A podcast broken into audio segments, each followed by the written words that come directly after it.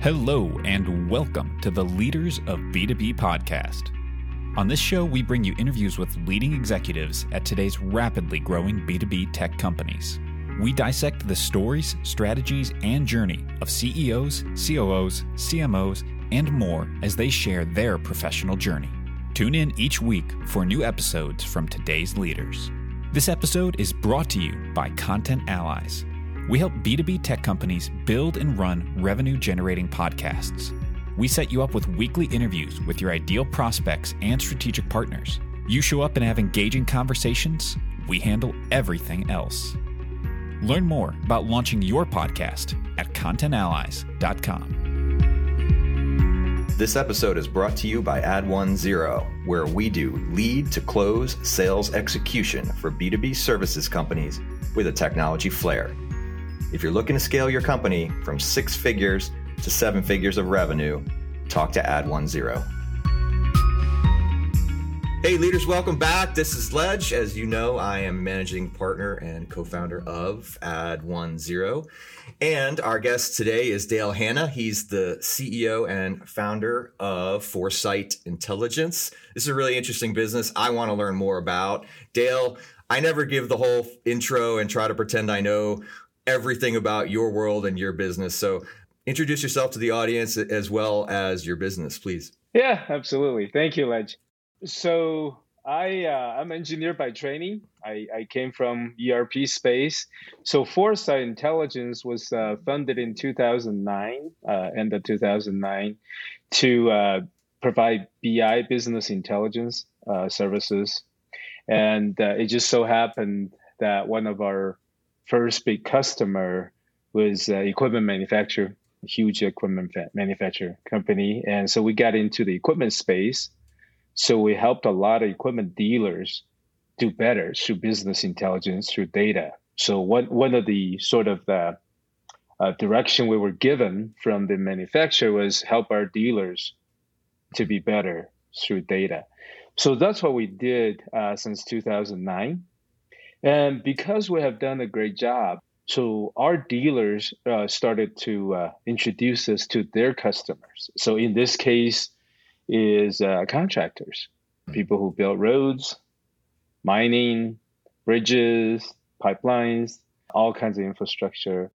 So we started a new portion of it called fleet intelligence. So that's essentially what's called IoT so telematics. So we track big equipment, mostly Caterpillar, John Deere, Komatsu, all, all the big yellow irons you see, and the tools and all the pieces. So we use our data expertise and moved into the IoT space. So uh, it's been a it's been a very interesting journey. And IoT is data on the edge essentially now that there's all the sensors all over the place and it's, it's miniaturized and you're bringing cloud to the edge. So there's all kinds of chatter now in the news. And i'm, I'm always curious what that actually looks like on the ground because you know it, the words change and yet you know uh, you don't even hear people talk about bi and big data as much anymore. Now it's you know now it's telematics and iot and data on the edge. And know, so i'm just curious how that actually looks in business because you know like when you, when you, when you don't get to you know you just change what's on your website but it's you've been doing it since 2009 none of those words even existed then. So uh, yes yeah, yes I'd love to hear the story a little bit about that. Yeah so 2009 when we started was bi uh, yes you're right ledge it's mentioned less. Mostly we were dealing with human data human entered data right? So we link up multiple systems um, like business systems and CRM, but all those data were put in by people, right? So that's what we're dealing with, and we were thinking, wow, we got huge amount of data. We we got huge data, multiple gigs, right? it was huge data back then. Yeah, right, uh, right. So one of the things with IoT, you know, you, you said exactly right. Sensors, Internet of Things, or IIoT, Industrial Internet of Things one of the first thing you notice, Ledge, is that the amount of data explodes because the right. sensor could send out every minute, every 30 seconds, every 15 seconds, nonstop, 24 hours a day, seven days a week. It's just piles and piles yeah. of, of text, right? I mean, essentially right. that's what's happening. Yeah. Yeah, you're you're exactly right. So what we used to think was big amount of data, now it's about that's only one hour.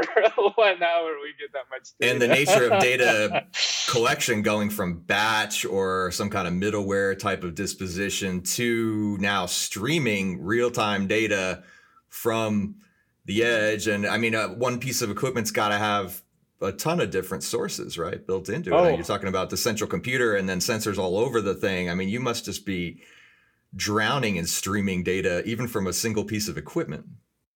Absolutely, Ledge. Uh, so uh, there's there's there's huge amount of data. We we process hundreds of millions of data points a day now, right? So what we used to think, well, that's huge data, like multiple gig. Now it's like, oh, whatever. now it's not enough to have big data. Now we have lakes of data. You know, I, I don't know if a I don't know if a lake is is a lake bigger than big? I'm not sure, but you know. So.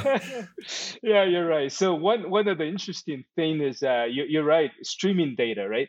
The demand for speed is also there. So we deal with equipment. We also deal with trucks on the road, and you can't have latency like minutes of latency. So in old days, a little bit of latency is okay, right? You, somebody types it in, you see in the report a day later, you're happy. That's what you were talking about the batch process. Yep, if I see it tomorrow morning, we're good. Here's a problem. If you have three minute delay, so that truck is three miles if they're driving the speed limit, three miles sometimes or even faster than that. Uh, three miles down the road. So the customer is going to give us a call and say, "Well, no, our truck is not there. It's it's three miles down the road. This is useless." So um, a lot of things, not everything, of course, a lot of things in our world in this huge amount of data is actually measured in seconds or subseconds. So uh, right now, our, our engineering is uh, is amazing. Uh, I gave them um, a big goal at the time. They were scared. Three seconds, right? So once the data hit our server, three seconds, it needs to be ready to use. And the, the, uh, when, when I first presented that, they were saying, well, no, that's not possible. this is kind of amount of data. So they, they, they, they've been absolutely amazing. So we're 0.7 seconds. So when the data hits our server, it's crunched, processed, ready to go, 0.7 seconds. And I imagine that the evolution of, uh, of cloud computing has been tremendous for that type of thing. I mean, you couldn't have even moved the data from the edge at that speed, you know, 10 years ago. So uh, five no. years ago, even. So yeah, you must have um, all kinds of uh, evolution around, you know, the ability to even just move, if not even just process the data, right? Absolutely. I mean, now you have, I don't know how many cores, 32, 64. I, we, we got so many servers. It's the way we used to talk about gigabytes of RAM is now cores, you know? right, right, right. Now we're like back then there's two two is like oh my right. gosh dual processor That's right, 30, right. 32 64 cores yeah no problem so we're data nerding out but uh, behind all that yeah. is a is a business right and Absolutely. you know I, I i'm curious about the path to niching that happened to your business and i talk about niching a lot with you know sort of business development clients and in in marketing and sales some people figure that out early and some people have to you know sort of work around and and it happens to their their business. And if i if i hear your story correctly it was happenstance you know sort of the luck of saying hey an early client introduced us really to a niche. We did a good job there and we sort of were able to pivot and specialize in it. Did you think ahead of time that that was an opportunity or did the market really you know just sort of expose that to you in, in good fortune? Wow, you ask really good questions. So that's a big topic that's always on my mind. So we got into it sort of by accident, right? So we did a great job and we were helping our customers. And they said, well, help our customers. This is great. Help our customers. So we got in. So we got into this space. And once we got in, uh, we, we of course brought in a new perspective, data. So this space has not always been data focused, it has been more hardware focused. So I put devices that do a lot of things. It's very fancy. I make a new device that's even fancier. Uh, but we come in uh, sort of like focused on how to connect everything. Like back then, the indi- individual computers were powerful, if you talk about old days, is when they are connected that becomes even more powerful. So that's our expertise. So we start getting the data, we are able to process it, we're able to deliver it a better way, and more importantly, we're able to connect the different systems to business systems, to everywhere. So some of the data that's collected from machines in the old old way, uh, people have to retype it into their business system. So we solve that problem. And as you already noticed, that I geek out, right? I'm an engineer by training, and I love those kind of things. That's that's another sort of a big process, thinking process I'm going through. This might be helpful to the audience. If it is, great. So I geek out, and our customer come with all kinds of requests, right? So essentially, can you can you get that sensor to measure the oil pressure here? Can you can you notify me when that combines with that? So I geek out. I get really happy and start working on those things. But once we got into it, this is this is more related to actually business side. So once I got into it, I start realizing the reality is a little bit different in our space. So I talked to uh, a company that built big highways. And just finished a project in Phoenix. That's where our office is. So uh, Nick is the guy who, who manages equipment there. So he said, Well, I was assigned to the project. It came to Phoenix, and we got to build this highway 20 miles long. I got to bring 800 pieces of equipment to here so I know I need telematics, right? I, I, I don't even know where they are. I can't be driving down 20 miles trying to find everything and make sure that I, I have the right thing at the right place. So I needed telematics. So I get six different companies come talk to me, which is wonderful, right? But they each have different devices that do different things, different number of wires, and different software and different apps. I don't have the time, right? I got to get 800 machines in on time. The project got to be on time. Otherwise, we get fined each day. That's late. And so I had to pick one. So I picked one. And so my first problem, he said, was actually I couldn't get my people to come for training. So that's the supers, the foremen, all the people who need to use the program. I can't get them to come for training. And I don't blame them, he said, right? So they're thinking about how much concrete I got to bring for this overpass that's going to curve this way. We got to do that. How many people are going to be here? Do I have certified operators? Do I, do I have those things, right? So they're not thinking about, well, at this moment, I got a tight deadline. I got to learn a new software. So he said that was my first problem. My second problem was that, you know, after a whole days of work, I started about six o'clock. By four thirty, I have to go out and figure out why some of the sort of machines are not reporting. So when you put the device on it, sometimes there's all kinds of reasons why it's not reported. It's not put in right. The machine is under in a shop under a metal building, right? So just like your cell phone, so it doesn't report. So you know, I I, I feel like I start a second job at four thirty driving along 20 miles trying to figure out where the machine is because if it's not reporting i don't know where it is. I just know where approximately it was yesterday.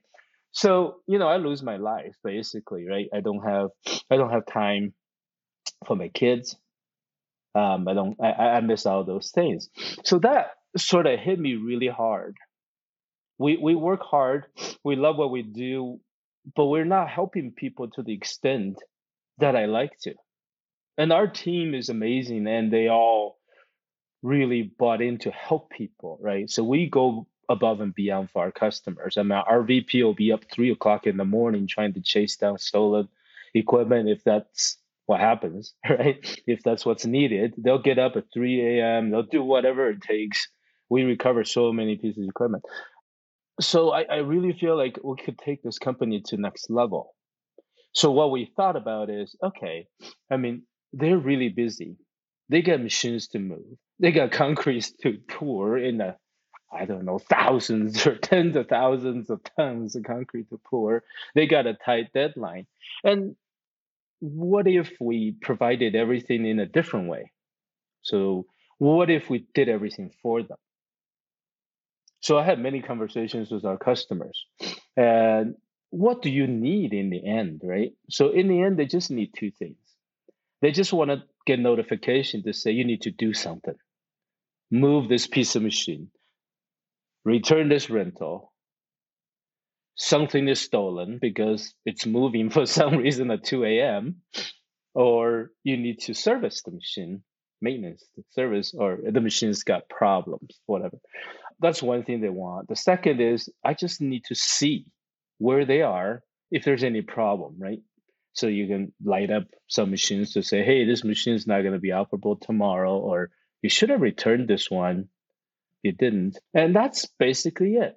So we created, re, sort of reinventing ourselves to create a new tier of service so that all we talk to people rather than we have 30 different devices, which one uses which and how many wires and all that stuff we're talking to our customer about results, right? So you're going to get those alerts delivered to those people. You're going to get those reports delivered to those people. They don't have to use software. They don't have to log in and they don't have to worry about what device, how to install anything. We manage everything from there. So, so you know, if you talk about business, right? So we were we were lucky enough to get thrown into a situation that's really cool um, not not just the technology. I, I really like this vertical, the people, South of the Earth people who built basically this country in everything, right? We use the houses and um, big buildings, skyscrapers, bridges, everything. They built that, and um, it's just it's just been cool. But even here, right? I think it's a continual process of reinvent, reinventing, reinventing, reinventing. I, I, I just feel like this way we could give people value multiple times than how we were doing it. Very much like oil change, right? So moving towards just have somebody else do it. Right, right, absolutely. Right. Yeah. And when you talk about, because I think this this might be interesting and important. When you talk about notify people where they are, yeah. what's what's actually the, the the mechanism of this? When you're talking about a notification or a report, how is it delivered and sent to them? Oh, good question. So uh, typically, you, you got three different ways, right? Mm-hmm. So you can get it in email, mm-hmm. you can get it in text message, you can get it in a little badge on your app like if you want to use the app. If right? you wanted to use the app. If you want to yeah. use the app. So uh, because the lessons we learned working with our customers is like a lot of the people who need the information, they don't want to learn. They don't have time um, they got so much to worry about. So many people coming onto the job site, make sure they're safe, and job gets done on time, and get the right equipment. Something broken, gotta bring the rental in right away. I, I, I totally, I totally respect all that. I mean, the, what the kind of pressure they have. So the way it is is that you get a text message, most default method for the notification. Hey, you gotta do something, or the machine you ordered is here come in this afternoon, right? Then they don't have to worry. Okay, it's coming. Somebody got it. Great. Okay, I arrange my crew a certain way. They're keep busy this morning. This afternoon, the machines will be here. So the machine will be here. That'll be great. Um, then the reports are generally delivered in email because they're bigger, right? So that way, no login to software. You just open up the report and it's organized in the way you want the red section, something you really need to pay attention to if you don't have time. The yellow section, okay, pay attention, but if you're too busy, get the red, then green if you want to know. Right, right. So I I love this, and I, I want to pause and just make this point for the engineering and technical founders who are obsessed with new technology and always want to, you know, sort of this idea of disruption or coming into a dinosaur industry of some sort. And this happens everywhere. And trying to impose the best technical solution upon a workforce. Like, so here you have the lowest common denominator way of putting the most advanced data analytics in the hands of the actual user. And that happened because you talked to customers, really talked to customers, and applied your lean and sort of engineering thinking against what is the actual problem here? What is the actual value that these folks would want? And it, it does not turn out to be a technological problem. You have abstracted technology from them and put in their hands just the actual value that they want using really the lowest common denominator and there's no software. So like that's an elegant solution. And I think so much of this, you know, we're going to disrupt or we're going to, you know, and it happens in banking and schools and technology, uh, equipment, you know, manufacturing, like so many of these legacy industries, you know, that we talk about in startup land and we kind of turn our noses up. Like this is the real issue is that you don't disrupt by breaking, you disrupt by making better and adding value. I would love if you would, would comment on that. Oh, that, that's very well said, right, Ledge? You know, I, I'm I I was uh, I'm still recovering one of those people, right? Technologist to the nth degree. I, I still have to catch myself. Somebody say, "Well, can you do that?" Wow, that's cool. Let's go do that. So what I keep thinking about, right, is true value to the customer. If you're in business, so if if if I were in school doing research, that's different, right? So if I'm in MIT or something, uh, doing research, that's totally different. And you should push the boundary of human capability. That that's got nobility in it as well, right? You push the boundary of human capability, and uh, you find things that have never been found for humanity. That's amazing. But what we do in business is that we got to create real value to people. And so a lot of it is back to the old 80 20 rule, right? So if you do the 20% right, you give them 80% of value. So I've been, I'm, I'm a fender. I've been focused quite a bit of time on the other side. All right. 80% of the effort and focus on only 20% of useful. So yeah, absolutely. That's, that's, that's very well said. Yeah. It, it, it's a big problem for, for people who are really good at technology. We just do it, right? oh, we'll do it.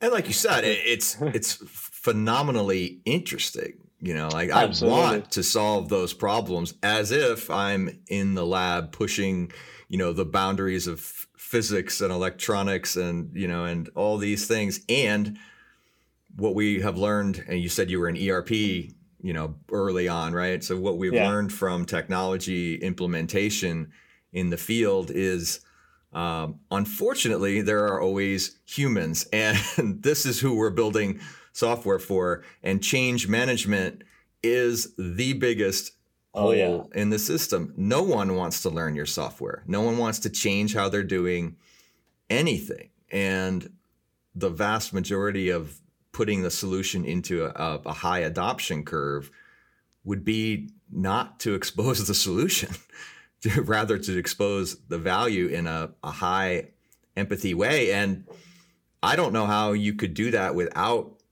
turning off your brain and having real human conversations with customers, which took you out of the engineering seat. You didn't get to play maybe with as much technology anymore. How did you balance the passions there? Yes. Wow. Yes, that's good questions. I think the the other passion I have and our team have is the passion to serve. Right. I mean, if I really, really wanted to push boundaries, I would have stayed in universities, right? But I'm coming out to do this um, because early days I, I felt it's so great when when when you're able to do something for somebody and they say, "Wow, that that that was amazing for me, right? That was amazing for me. I could not have done it myself, and thank you." So I tasted that early, so that became another passion, right? So luckily, that luckily it turned out that way. So that passion sort of took over a little bit, and you know, so now you're thinking, okay, how do I really serve our customer? And you know, you just keep throwing technology you don't always get, wow, that really helped me. It's like, well, that was helpful, but it, it still cost me a lot of time to sort of get this thing working, right? So that's the current state. Yeah, that, that takes time. Yeah, I have to have a dedicated person. Sometimes I don't have to get that working. Yeah, I, I, I see. I see. That could be helpful. So, yeah. So I think it's the other passion sort of took over a little bit and and then there's also uh like there's also like you said elegance and grace in doing sort of the 20% well that's that's not always easy right um, like apple said when somebody opens up an Apple product, the way it, their intention, right, is wow, they already thought about this. Wow, they already thought about that. Rather than open up and says, well, what do I have to do now? okay, do I have to call support or do I have to find out how to do this? And then why doesn't this work? And uh, and and all that. So yeah, it's just a different philosophy. And I think moving forward, the technology is advancing so fast. Moving forward, I think there's a value in that bridge, right? How you how do we bring that technology that's moving so fast to people in a way that doesn't consume them time to try to figure it out? They can just use it in a way that's like, wow, that helped me. I was different from yesterday, even. Wow, right? And that in itself, there's also like a lot of uh, reward in in being able to do that. So if you sort of turn your engineering mind a little bit that way, it's a different kind of challenge. It's actually not easy to make things easy. Right, right. It's uh, it's simple, but it's not easy, and vice versa, right? Yeah. So, right. and, and technology can manage to make things dramatically more difficult. so, you are right. so, now we we have the capability to do amazing things and solve problems that we never even imagined we'd be able to solve, which by nature has you know many more magnitudes of problems that we can cause.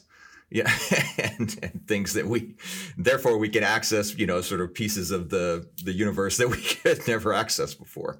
And i think that's you know the dilemma of of having all this stuff. And it's so human because you get to manage a team along that you know it, and it grows when it grows to a meaningful scale you have dozens of humans and hundreds of pieces of equipment. And you can do things that you never thought was possible. So you get to focus on customer needs and you know service and making the world kind of a better place and take 800 machines worth of data and figure out how to a foreman can see his kids better at night. And those are not uh, domains that you would ever find in your you know sort of lab based engineering uh, making life better right?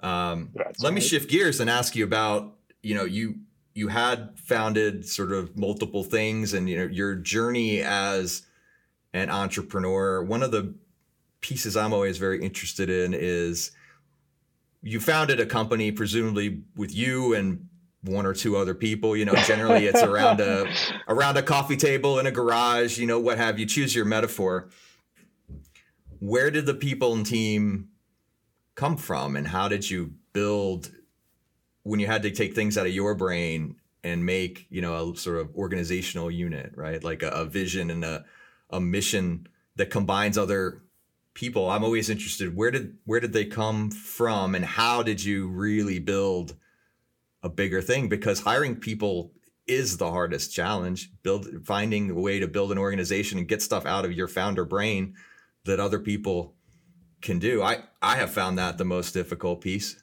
well you're right. It is. Yeah, we started uh, a piece of napkin. Literally, it was a piece of napkin. Uh, I drew over a then uh, lunchtime, so that's how we found it. Yes, um, as we start to scale, that's that's um, another thing I had to learn. So there, there are a lot of advantages to understand technology, especially in today's world, right? So if you look out um, into the horizon, you see a lot of tech company funded by tech people. They are not always the best, at least starting out, understanding how how do I get a team together? How do I sort of bound them together for a common mission? It's it's something, at least for me as a technologist, I, I had to learn. So it didn't come naturally, right? Uh, so uh, it's a lot of pain, honestly it was a lot of pain and I didn't understand a lot of the human emotion the way I needed to in the beginning, right? So I understood machine a lot better, like like most engineers. But but again, it's passion, right? So I guess I made two big turning point in my life, and I was offered full scholarship to uh, to do physics by uh, Nobel winning Nobel Prize winning physicist, and turned that down. And that was the first turning point in my life because I wanted to serve. Uh, I didn't want to go push the boundary with a few people in the lab, which I could do. So I so I came into business.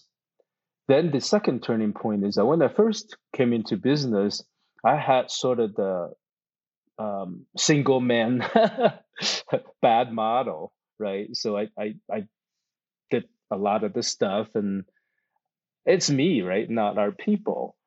I blocked a lot of other th- sort of path and say, like, well, this way, this way, this way. Then it just asks people to do what they need to to be done.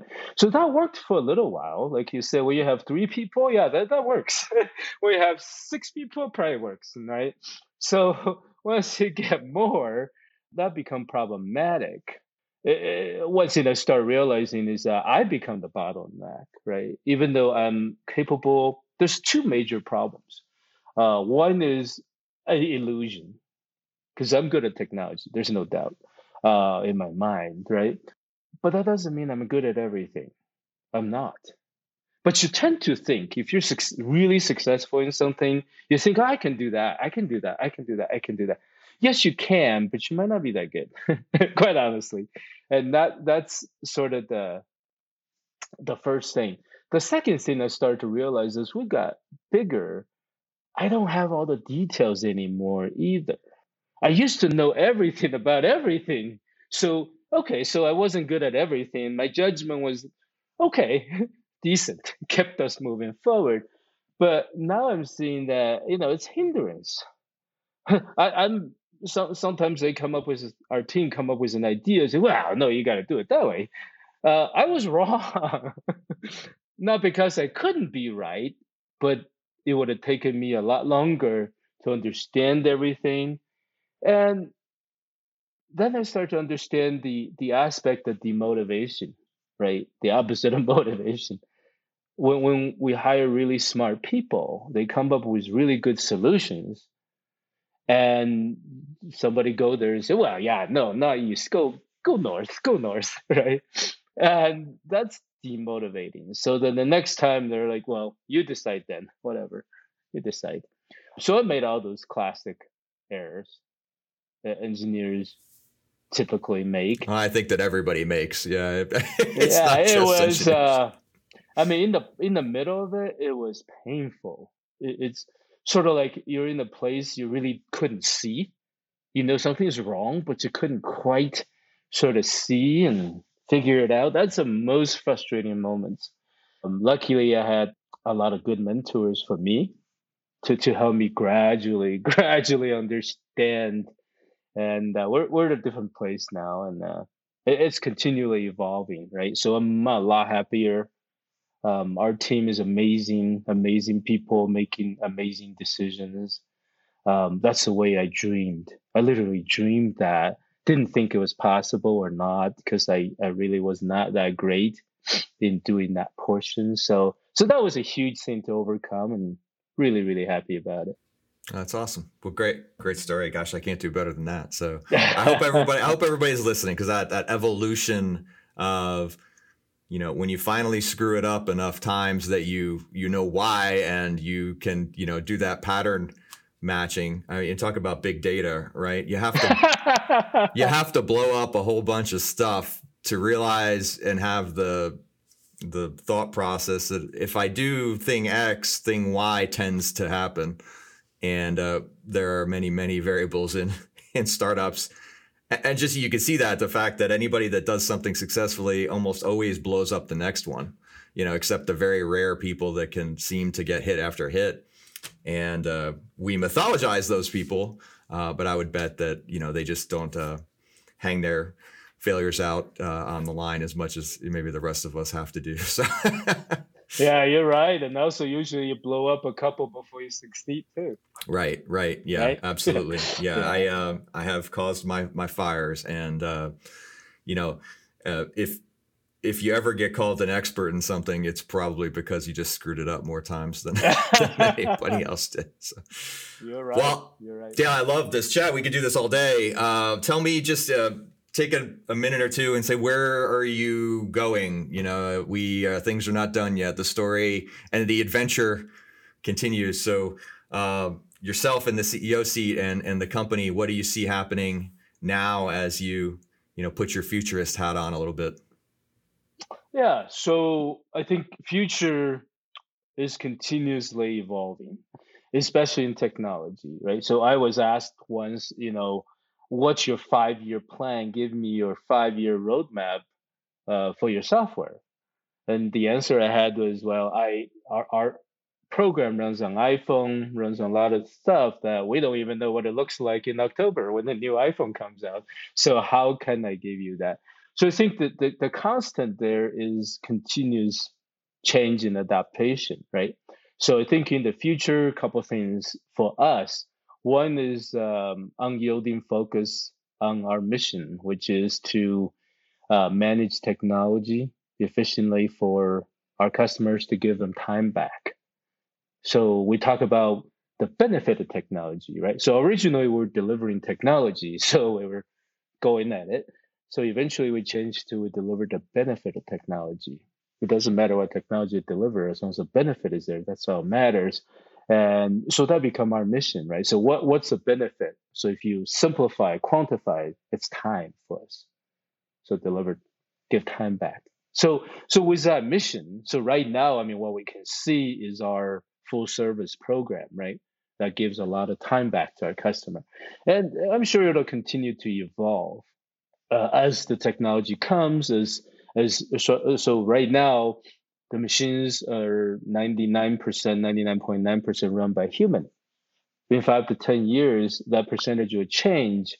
It'll decrease, right? A, a bunch of them will be autonomous machines. Some of them are already running it in, in mines and places like that. And so how you provide value is going to be different. So that that's that's just something I think as a as a CEO uh, one of your job is to make sure that strategically you continue to evolve with it to provide customer value. And I think the other thing, the job of CEO, is is the culture, the team, right? So so when people come to join us, uh, we want to make sure we're aligned. You know, they are passionate about, yeah, I want to give time back to customers for the things I do, right? And also, we want to make sure to the maximum extent possible the time they have with us is is valuable uh, as part of their life journey. So they, they can think back, or you know, some some of them staying for a long time. That's fantastic, and uh, uh, basically, wow, that was a worthwhile. I learned a lot. I've grown a lot, and I've done a lot that I can see the results, and it matters. And and I think if we can provide that to our employees and provide value to our customers, I think I think that would that would for me define success. Well stated. I hope everybody's taking notes out there. We're going to get some good stuff out of this. Uh, Dale, we often have listeners who want to get in touch and talk. Uh, what is the best way to reach you and uh, the company? Oh, absolutely. So um, you can always find me on LinkedIn, uh, Dale Hanna. Just just search for Foresight Intelligence, and you know I love to talk to people. Um, you can shoot me an email, Hanna at foresightintelligence.com. And uh, yeah, love to chat with people of all kinds. Like like you mentioned, Ledge, I'm, I'm part of EO. I'm, I'm around a lot of other founders and people, and we, we help each other move forward. Well, sure appreciate you hanging out with us today, and, and thanks for all the insights. Well, thank you so much, Ledge. I appreciate it. Thank you for listening, and we hope you enjoyed the show. You can see the show notes and more links from today's episode at leadersofb2b.com.